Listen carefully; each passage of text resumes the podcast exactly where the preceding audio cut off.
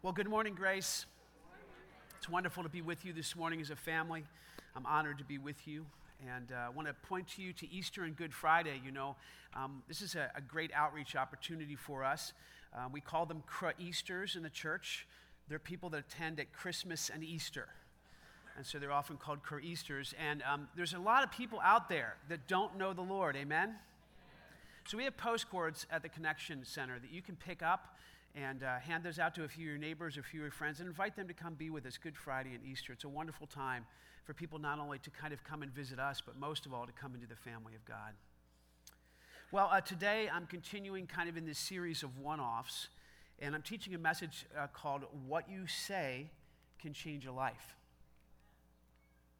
Um, do you believe that? The scripture says life and death are in the power of the tongue. So let me ask you a question. How many of you uh, remember something that somebody said to you that changed your life for good or for bad? Just show of hands. God has called us to be those that speak His word to everybody we meet. And His word changes people's lives. Let's pray together. Father, I thank you so much for the gift of this opportunity you have given me to speak to your people. God, as always, I acknowledge I cannot do anything apart from you, but in you I can do all things. So, Lord, I allow this message to come to me right now because I need to hear it just as much as anybody else here. But, Father, help your message to come through me, Lord God, to the hearts and minds of your people, that we would leave here as a, a mobilized army of people that speak words of grace and love and life and challenge and truth. For your word changes lives. Pray this all in the precious name of Jesus Christ and all God's people said. How many of you ever been to a concert here? How many of you have ever been um, to Building 429? We had them here twice. Remember them? Um, what's that song that they do? All I know is I'm not home at this is not where I belong. That's a rocker, isn't it? I love that song. And you know, I didn't even know who Building 429 was. When they first came here, they came with. Uh, Family Force 5. I'm a Family Force 5 guy. At Creation Festival, I love getting in that mosh pit and, like, well, when I was younger. Um, not much younger, though, but I love moshing. Like, it's really cool slamming into people, but nicely in a Christian kind of way, right, Bob? So, um, you know, they were coming with Family Force 5 or Disciple, and I was excited about the other band. I didn't even really know Building 429. And so the wild part was I got to mix it up with these guys before they actually went on. And uh, I'll tell you, every single band member came up to me and said, I just need to compliment you, Pastor. Like, this body is so beautiful. They said, This group of people is amazing. This is a model for how concerts should be done, Pastor. Gosh, Pastor, your team is just so kind, so gracious, so incredibly encouraging. We love working with the people here, Pastor. And it just stuck out to me that these guys were like all in unison kind of encouraging me, infusing me with courage, and saying good things about this family. And by the way, there are a lot of good things to say about this family. Amen? Amen. We are broken, but we are beautiful. So the wild part was I was getting all this from them, and then I realized somebody told me that building 429 stood for Ephesians 429. And Ephesians 429 says this let no unwholesome talk come out of your mouths, but only that which is good for helping others up and building them up according to their needs, that it may grant grace to those who listen. And I went, oh, these guys are living on mission. You see, they took their name from the Word of God, and the Word of God was what they wanted to speak to the people of God. And everybody they ran into, they wanted no unwholesome talk to proceed from their mouths, but only that which was good for building others up, that it may grant grace to those who listen. Now, let me ask you a question Do you need any help with your mouth?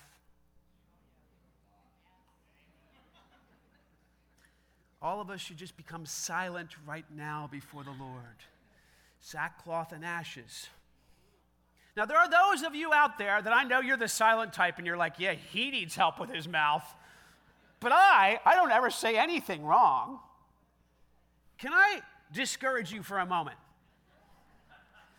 Can I get in your face a little bit? Because I want you to understand something. One of the most powerful weapons that we yield as broken people is silence. And 70 to 80% of what you communicate is nonverbal. Let me give you an example.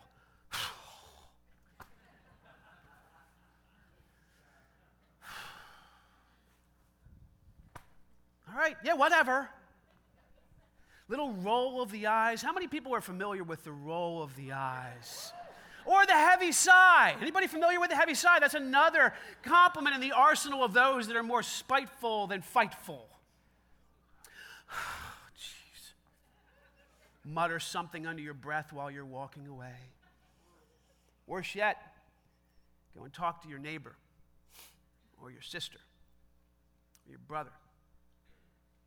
And you gossip you not only tear down people with your words to them, but you tear down people with your words about them. And heaven weeps.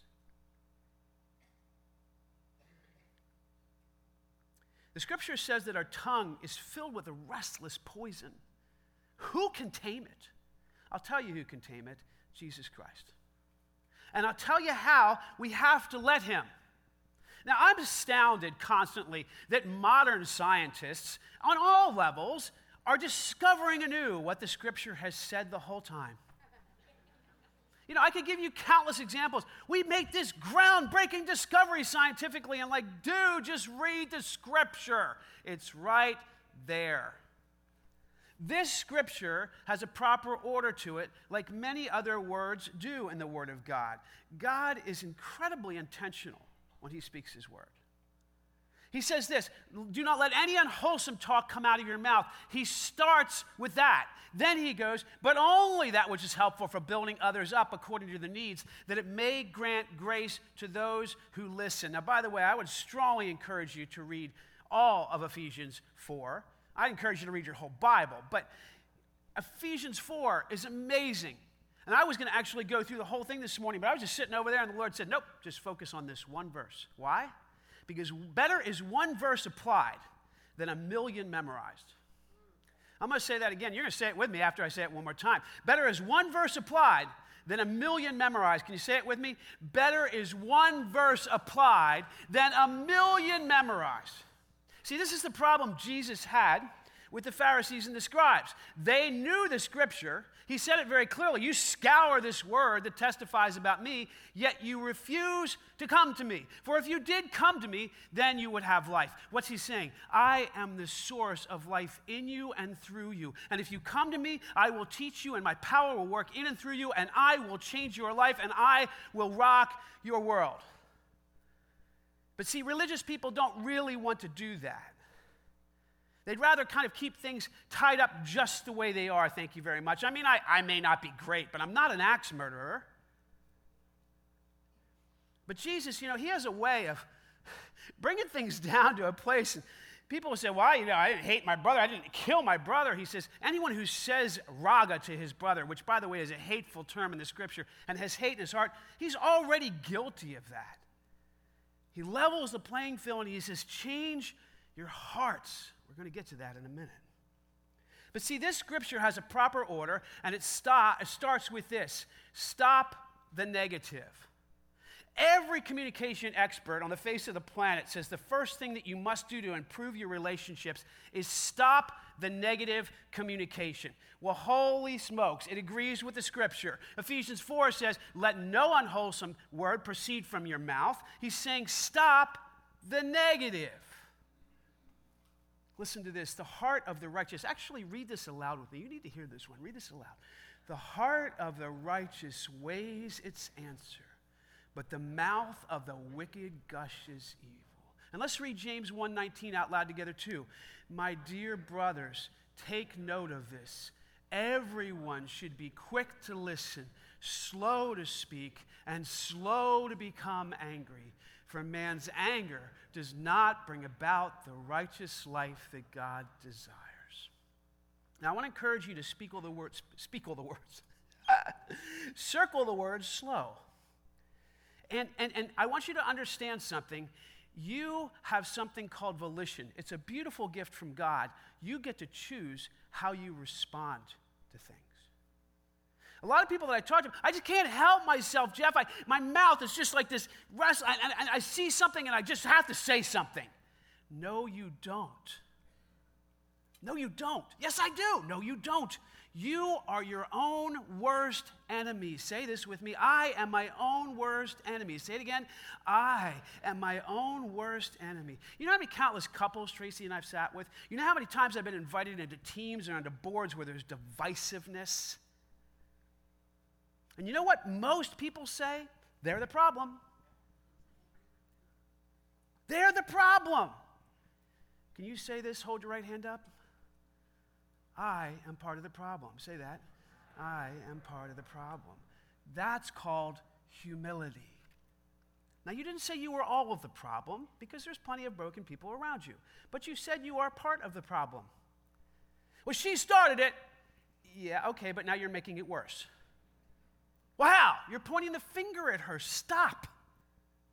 Let God bring to you what you need to see about you. And I got to be honest with you, in our culture, negativity just flows like a river to us. Amen? I mean, my gosh, just tune into the news. It's all filled with negativity. We have been ground in planet Earth here to see things from a, a kind of critical viewpoint where we just kind of bleed negativity naturally. But the heart of the righteous weighs its anchors, uh, anger here, answer. And then, my brother, everyone should be quick to listen, slow to speak, and slow to become angry. L- let me help you understand how you're different from your dog. How many people have a dog? How many people have a cat? All right, how many people have been around a dog or a cat? All right. Animals do not have volition. That means they don't have the freedom to choose. They operate on impulse. You are created in the image of God and God chooses to love you. He is love, but He still chooses to love you, and He gave you a chooser. And you must slow down your life with God in order to choose right. Everyone, be quick to listen, slow to speak, and slow to become angry. For your anger does not bring about the righteous life that God desires. Now, I don't know about you, but I get triggered pretty easy. Anybody with me? especially those well practiced triggers, you know. I mean, I've been blessed to live with my beautiful wife for 27 years now. Praise the Lord. And you know, we, we enjoy laughing together and we enjoy spending time in the Word of God together. We enjoy spending time with our family together. And I got to tell you, I am so blessed with this incredibly beautiful dysfunctional relationship that I have. And Tracy and I always tell each other, like, hey, we have a dysfunctional relationship, but we wouldn't trade it for anybody else's dysfunctional relationship out there because they're all dysfunctional. In other words, we're all broken and we all struggle.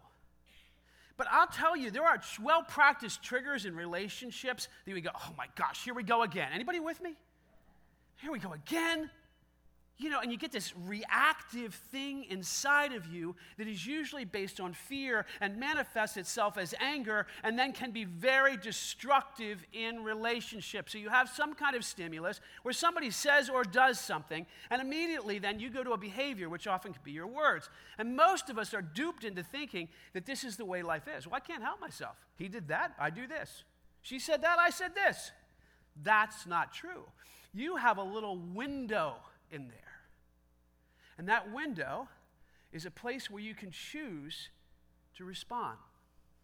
You can choose to take your thoughts captive to Christ Jesus. No temptation has seized you except what is common to all people. And God is faithful. He will not allow you to be tempted beyond what you can bear. But when you are tempted, He will provide a way out that you can stand up under it.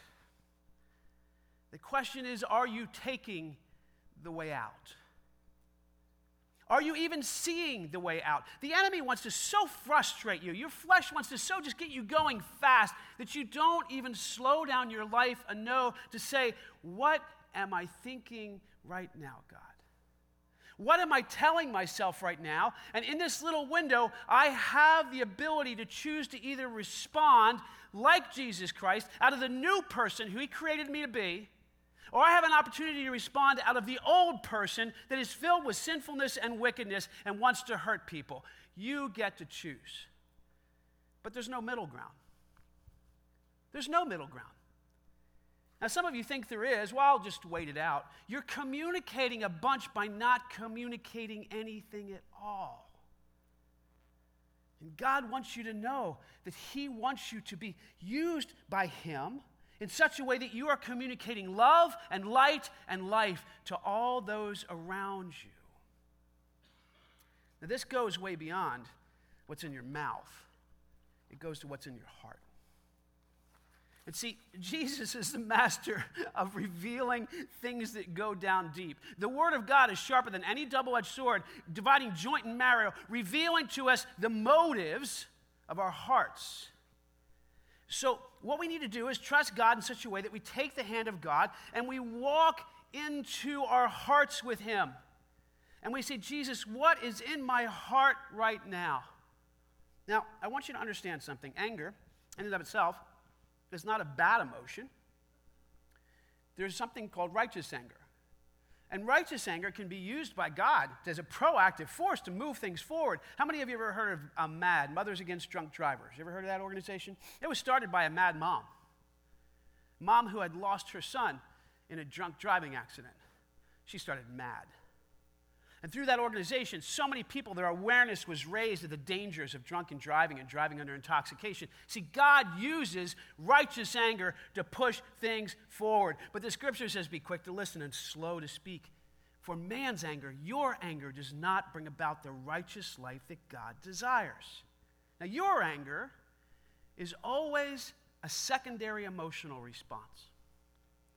Anger is usually never a primary emotion. It always comes out of something else and it's protective. Let me tell you the primary emotions that are under anger fear, guilt and shame, hurt, and helplessness.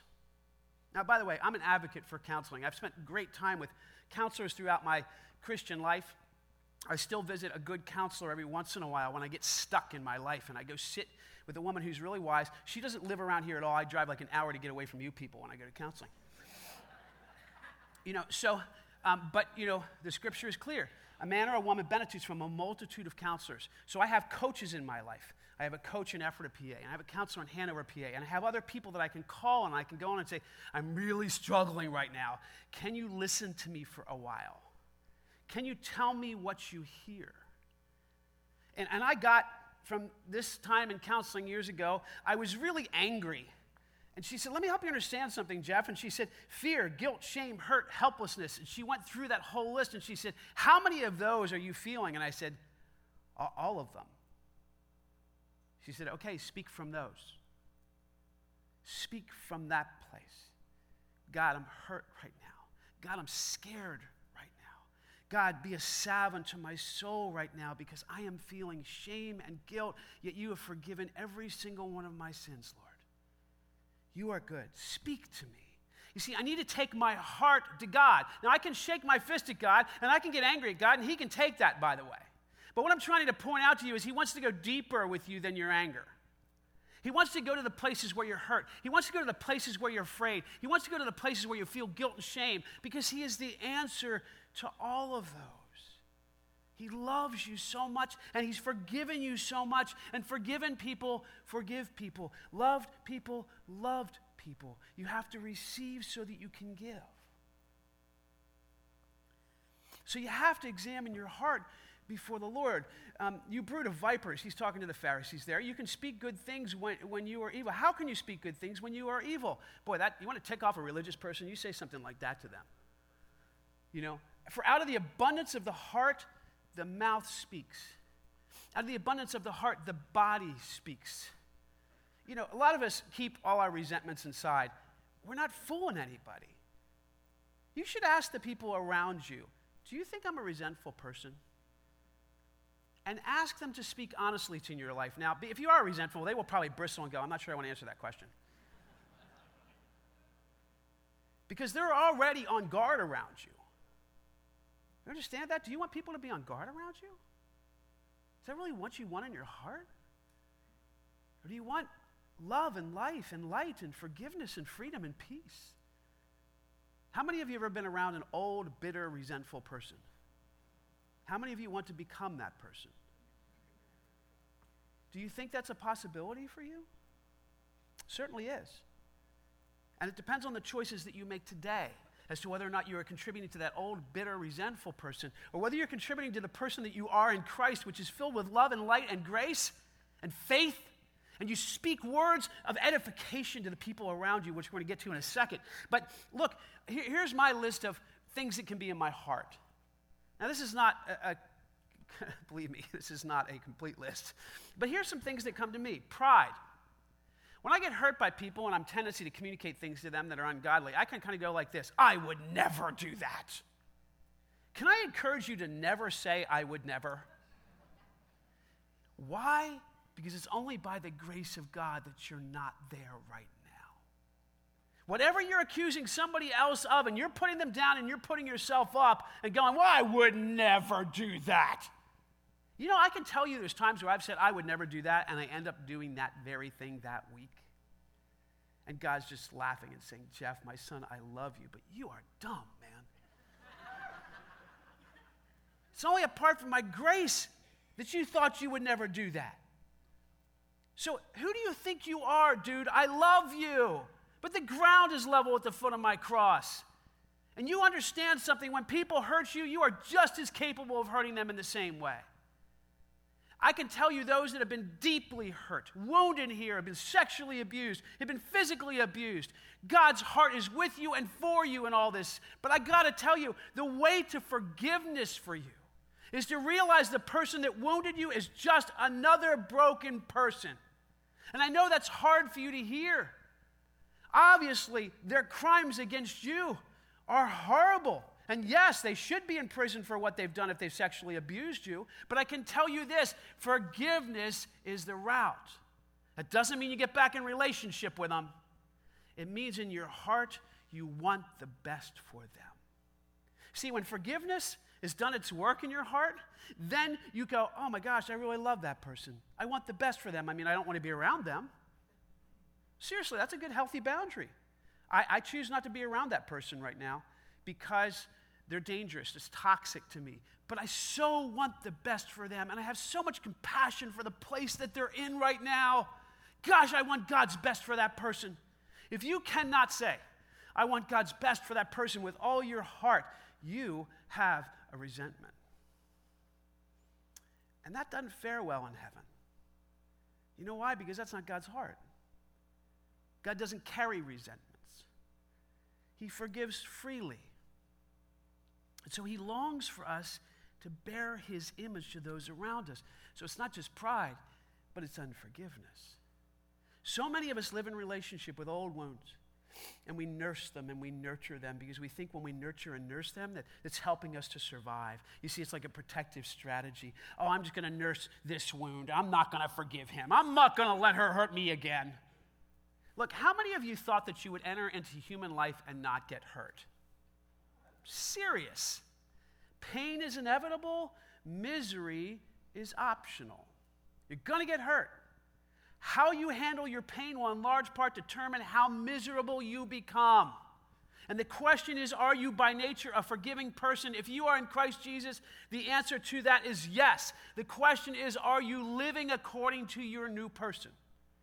Are you forgiving people the way that Jesus Christ forgave you? Oh my gosh, what a leveling, humbling verse that is. How about fear of conflict? Anybody out there love conflict? Okay, how many of you honestly can say, I am afraid of conflict? It's a common fear. It really is. I mean, if you love it, there might be something wrong with you. Now, some of us have grown to the point where we don't fear it as much, or we don't fear certain types of conflicts. But the fear of conflict is a big issue. Why? Because when you avoid conflict, you nurture resentments. You keep stuff inside. In uh, Jeremiah, it says you can't heal a wound by saying it's not there. And so you got wounds, and you kind of, well, I'm not going to address it. I'm not going to address it. Now, by the way, you don't have to address everything. By the way, how many of you, don't raise your hand, think you have to address everything? Oh, Lord, stop that. I used to be that guy. Oh, thank you, Lord Jesus, for delivering me from that. I grew up in a family where I addressed nothing. There was only one person in my family that was allowed to address anything, that was my mom. God bless her. I'm not blaming her, I'm just naming it. She was the powerful center of the family. And if mama wasn't happy, nobody was happy. And yet, I couldn't address my issues. Why? Because there wasn't enough room. She, was, she took up all the whole room. So then I went from healing in Christ to finding healing in Christ, and then I thought everybody should listen to all of my issues. An egomaniac with an inferiority complex. You swing from one side to the other. The tension is in the middle. You do not need to share every little thing with everybody. Some of the things you can just go to the Lord and say, I forgive them. Okay, you're done. So, but there are people who don't share anything. And you have fear of conflict. And that fear of conflict is allowing you to become resentful because you're not going to the person the way the scripture tells you to. The scripture is very clear. You are called to go to people when you have something with them that you're having a hard time getting over. You're supposed to go and take the long walk. Sit down and say, I have a problem. I have to ask your forgiveness. I've been resenting you. I'm really sorry. Will you please forgive me? Now, I don't know how many of you make a practice of having a conversation like that with people, but can I tell you, your flesh is going to scream like crazy when you do that. Your flesh is going to want to be justified. Well, they've done so much more than you have. Why are you leading with an apology? Call them out on their sin first. And then maybe you can offer some trite apology at the end. But the spirit person inside of you is saying, No, you'll be given freedom in Christ Jesus Christ to lead with humility because he's a humble servant. And you go to people and say, I have been keeping this stuff inside. I haven't come to you. That's been my sin. I'm so sorry. Please forgive me. And if that person is gracious and modeling the image of Christ, they'll say, Surely, I forgive you. Absolutely. And what's going on? Then you have an opportunity to start sharing with them what you're struggling with, but it is your problem. Don't make it their problem, it's your problem. Just ask for their help with your problem. Can you help me with my problem? See, that's, that's biblical conflict resolution. That's humility. We often have judgments of those around us, right? A lack of compassion and understanding. We don't listen long enough to understand. Can I tell you something? You might know this already. You ever been around a person that strikes you as rather bizarre and awkward and you really don't want to be around them? Anybody been around someone like that? You're like, yeah, I'm sitting next to one now, Miss Bowles? No. Can I something that will tell you, would change your absolute perspective on that person? Ask them to tell, them, tell, tell you their story. Ask, ask them. Say, can I sit with you for an hour and can you just tell me your story? And I'll lay you 10 to 1. If that person is willing to do that, at some point you'll go, oh my gosh, now I get it. And you might say something like, Lord Jesus Christ, forgive me for passing judgment on someone who's created in your image that I didn't know was broken that way. I've interacted with people with grace like that here. You know, people with the red, yellow flags kind of go up, or the red flags kind of go up, and I'm like, whoo, I don't know. I don't know, Lord, something, something. And then I hear their stories, and I'm like, oh my gosh, can I just throw my arms around you? I'm so sorry that you went through that. See, so many of us are so wounded and God calls us to be people of compassion because He's a God of compassion. He understands and He wants us to listen long enough to understand. But if you're in the midst of conflict, so many of us are doing what's called reactive listening. Can I help you understand what reactive listening is? When somebody is trying to help you understand and they're telling you their perspective, you're formulating rebuttals in your mind. You don't have to raise your hands. I know everybody in the room does this. Well, I can't believe you. I, I, I, you, but you do that much worse than I do. And you're not saying these things, but you're thinking them. And what happens is all that reactionary stuff gets in the way of you truly understanding what somebody else is thinking and feeling and wanting.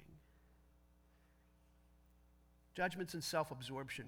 You know, so many of us are just so focused on ourselves that it's hard for us to even get to the point where we're ready to listen to anybody.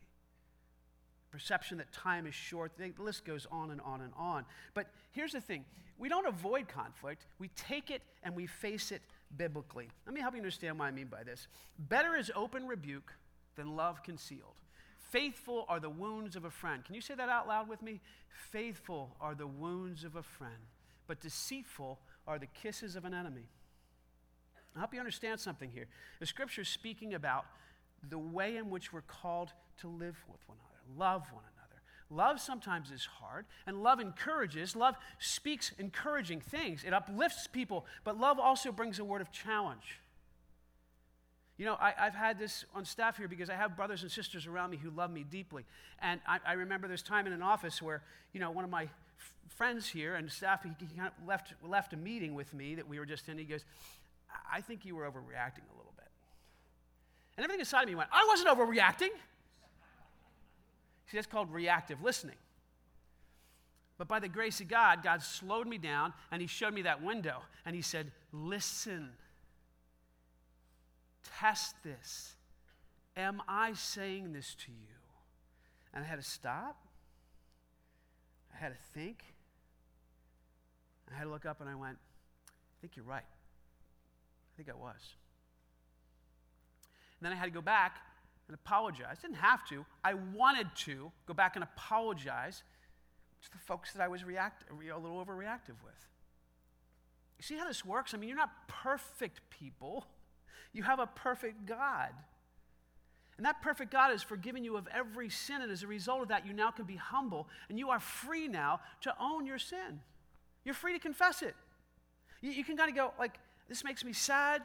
I'm confessing this to you but I've already been forgiven by Him. So I'm asking you to forgive me. I'm asking you to participate with Him. You see, that's the way it works. And we're people that are free. We don't have to hide anymore. We don't have to justify anymore. We don't have to defend anymore. We don't have to do any of that stuff. Because Jesus Christ is our justifier, He is our defender, He is our righteousness. We no longer have to act self righteous. He is the one who is righteous. And as a result of that, it's just us and Him. So I wonder how good you are at receiving criticism constructive criticism, and even criticism that's offered poorly. I've had people offer it to me poorly, believe me. I have people come to me like, Blah. yes, upset the whole apple cart, oh, this kind of stuff or whatever, and I'm like, okay, slow down. Now, it depends on where I am. If I'm really solid in the Lord, sometimes I'll just let them go, and I'll just listen. If I'm in a little like tender place myself, I'll hold a hand out and I'll say, can I stop you for a minute? I really want to hear what you have to say right now, but I'm having a hard time hearing it the way you're saying it. It's okay if we just take it a little slower. Maybe you can be a little more gentle with me. Now, by the way, I learned to do that years ago. In my family, you didn't do stuff like that. I don't know how people would have reacted. I think they would have just like looked stunned, like, "What are you? What are you smoking?" You know. I had a friend years ago, her name was Tarja, and uh, she was learning some of these basic, like, human life skills too, you know? And, and so she was talking, and I interrupted her. How many of you like to be interrupted? Those of us who talk freely can interrupt people relatively freely, you know? And in my family, sometimes everybody was so loud, you just had to interrupt to make any kind of contribution. So I interrupted her, and she powered up on me, and she went, I don't like being interrupted. And I was like, obviously not. You know, and so I, I swallowed my pride, and then, she, and then she just stopped and she just went on with her conversation. I was like, well, that's interesting. So at the end, she, she finished, and I said, Tarja, can I, can I say something to you? She said, Sure. I said, You're right, I did interrupt you. I'm really sorry. Will you please forgive me? She looked at me, she was, Yeah, absolutely. You're forgiven. I said, Tarja, can I also ask you for something else? And she said, Yeah, what's that? I said, Can you be more gentle with me? And she said, You know, I have a problem with gentleness. Now, I didn't say, Damn right. Oh, sorry, darn right you did. I didn't say that. I'm so sorry.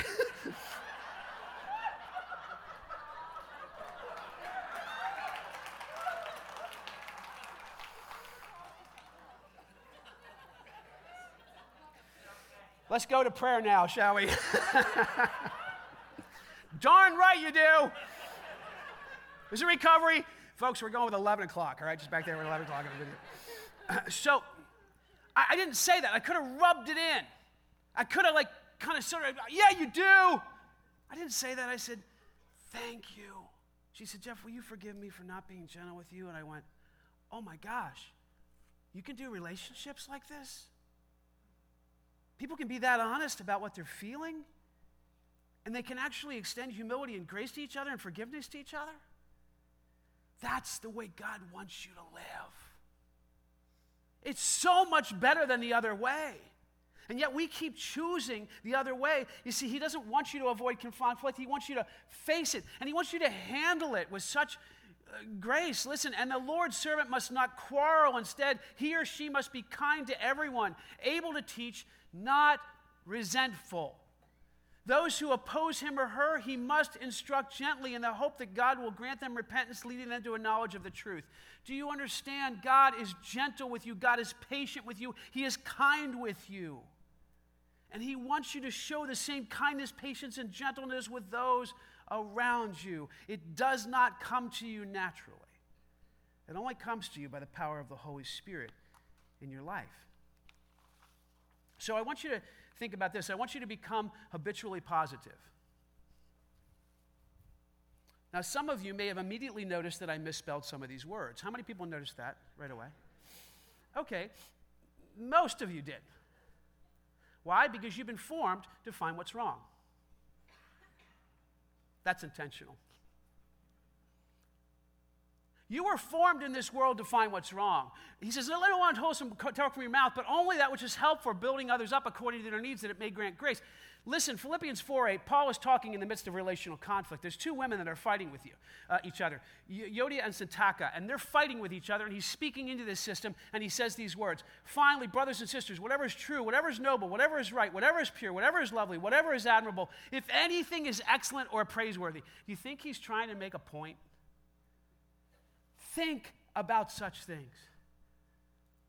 And I'm sure Paul would say, and speak about such things. See, God calls us to be people who see the good and say the good. Why? It changes people's lives. If you're able to say to someone that you're sitting with and saying, Chris, can I tell you that you are one of the most amazing leaders that I've ever had the opportunity to work with? Your leadership is so incredible that when I see you interact with people, I know that your gift is from God. And I'm so grateful, Chris, that you are here with us. What an amazing gift. And I know that to be true about you. Now, if you hear people say stuff like that about you, how does that change your life? How does that change your life? It makes you want to step up, right? It makes you want to continue to trust God so that He even flourishes more through you and in you. How many people are you telling daily, I'm so grateful for you? And can I tell you why? You see, He wants you to become myopic over the positive. But you were formed not to do that. I want to show you some school papers here. Um, how many of you ever went to school? yeah, so, so when you went to school, you did stuff like this in elementary school. Now, if you had a good teacher, you didn't get this. But check this dude out. This little girl, little guy, he got every answer right. And what did the teacher write? 100 messy exclamation mark. That's horrifying. And yet, we're accustomed to it. The dude got every single one right. And the only word that you wrote on the page was messy. What's in your heart? Here's another one. This guy or gal has a definitive case of the lowercase e's. Look, grasshoppers lay eggs. Grasshoppers are insects. They look like their parents. They have six legs and long feelers. There is a lot of really cool stuff there. Did you know what this teacher did? Corrected every E and wrote B. How do you think that affects the soul of a person who's receiving their paperback from the time they're really little? Didn't do enough. Guess it wasn't good enough. Guess I'll never be good enough. Susie got an A. Look at her E's. They're awesome. Serious. This is what happens. Now, can I show you a good teacher? Here's a good teacher. Look at this. Good. Yeah. Wow. Wow. Look at that H, man. I haven't seen an H like that since I've been teaching for 15 years, and I never saw an H like that. See what that teacher does? She fans the flame of what's good. Huh? Now, look, look at what's going on here in this next one. Take a look. Here's the teacher. Good. Look down here. Beautiful. Oh, now pick your B up a little bit. You see, you see what she does? It's in the context of all the grace and all the beauty and all the affirmation that she says, All right, now pick that B up. And you know what that student says? I want to pick my B up. I want to raise that because she sees me the way that God sees me. They might think that, but they know it inherently. We know it inherently when somebody finds good in us and fans the flame of the good. My dad was a broken and beautiful man. He was a man who loved God and loved people well. He was imperfect, but he used to say some beautiful things to me. And one of the things he used to say was, Jeff, you don't start a fire by kicking at the dead coals, but by blowing on the live ones. How many of you have ever tried to start a fire by kicking a dead coal? I'm glad nobody raised their hand. But you do that all the time with people. You pick out what's wrong, you kick at it, you pick at it, you nurse it, you get resentful over it, and you think that's going to change them. That's not going to change them. What's going to change them is finding what's right and fanning the flames of what's right.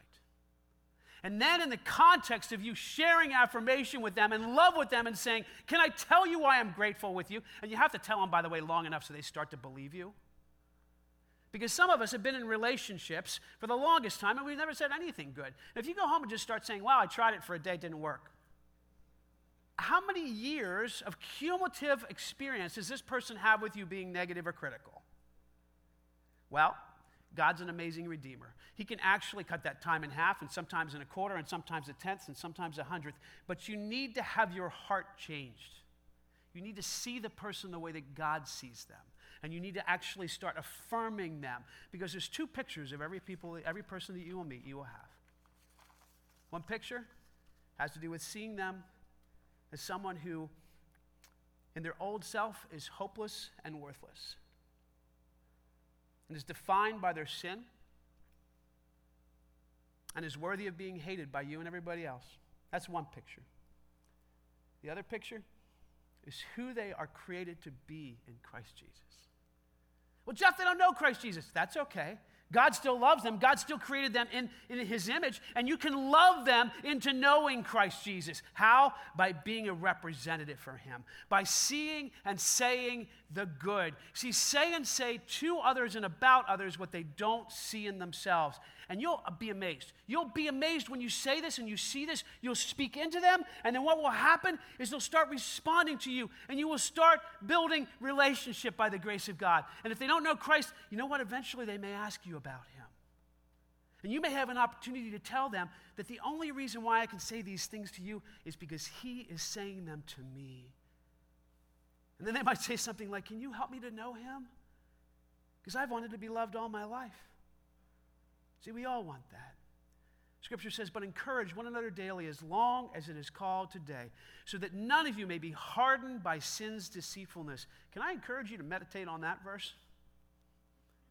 Encourage one another daily. Infuse each other with courage every day, as long as it's called today, so that not any of you would be hardened in your hearts by deceitfulness. You know one of the sure signs of the end times? In the scripture is the love of many will grow cold. How you doing? It's time to start all over again, folks. God's mercies are new every morning. If there's anything that I've said up here that God said through me, and hopefully He spoke through me, I, don't even, he might even have said that cuss word. I don't know. but if there's anything that God has spoken to me that's true about you, can I tell you something? Today is your day. It's your day. Scripture says that angels rejoice in heaven when one sinner repents. And that's not just unto salvation. That means you turn your heart to Him and you say, Jesus, change my heart today in my relationships.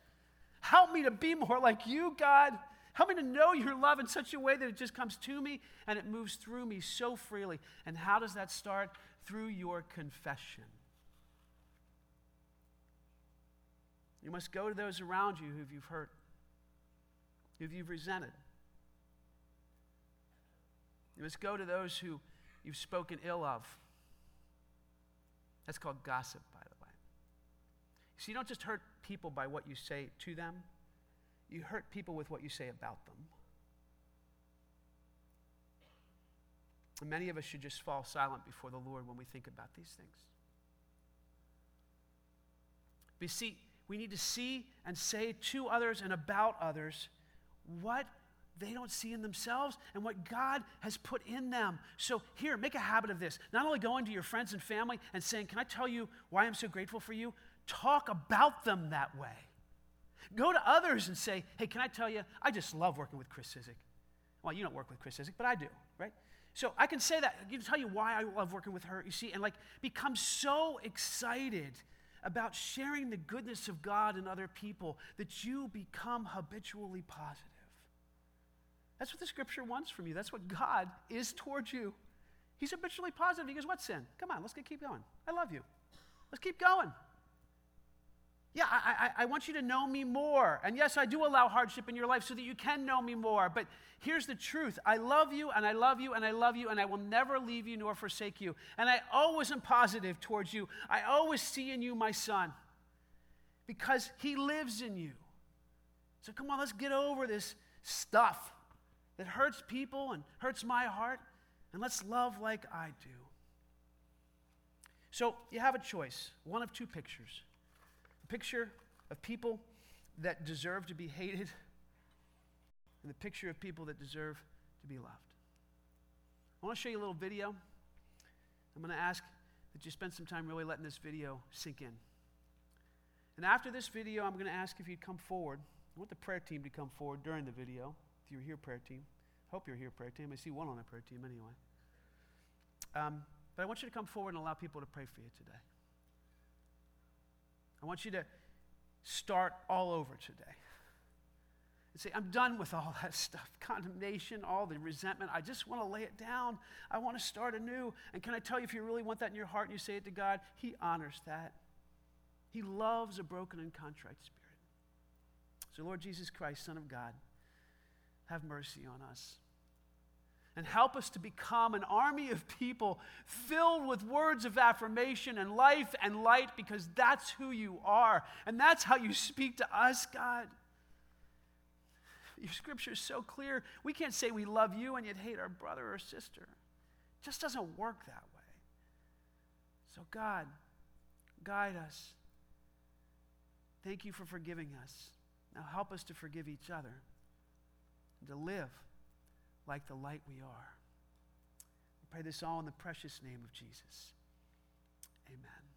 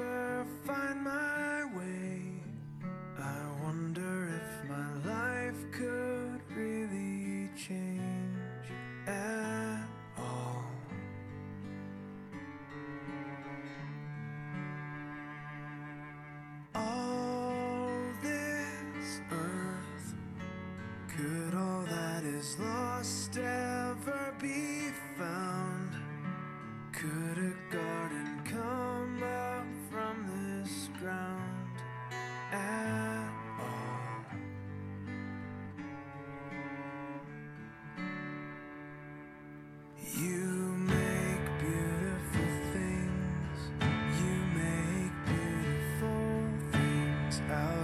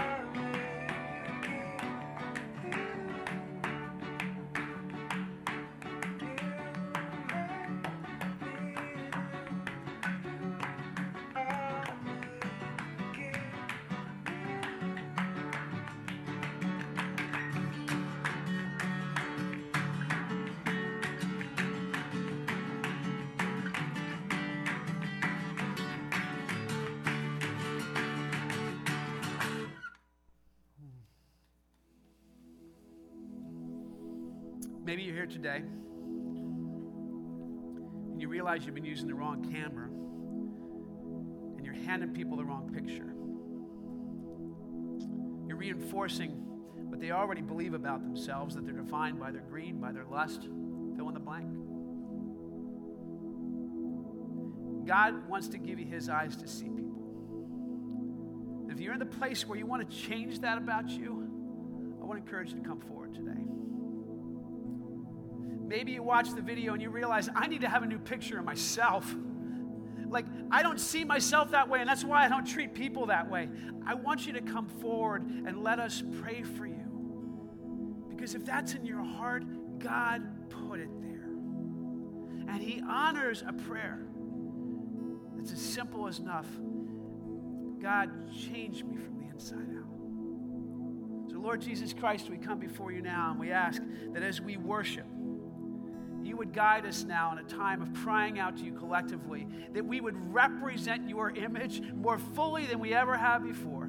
That an army of people would be released from this auditorium today that would look like that little girl going around and not literally but figuratively snapping pictures of people and handing them to them in such a way that they change their continence because they know your love. We thank you that you are a God whose love endures forever, and that you see us through your Son, Jesus Christ, a spotless, perfect, righteous, because of your gift. We pray this all in the precious name of Jesus Christ, and all God's people said. Let's stand together and worship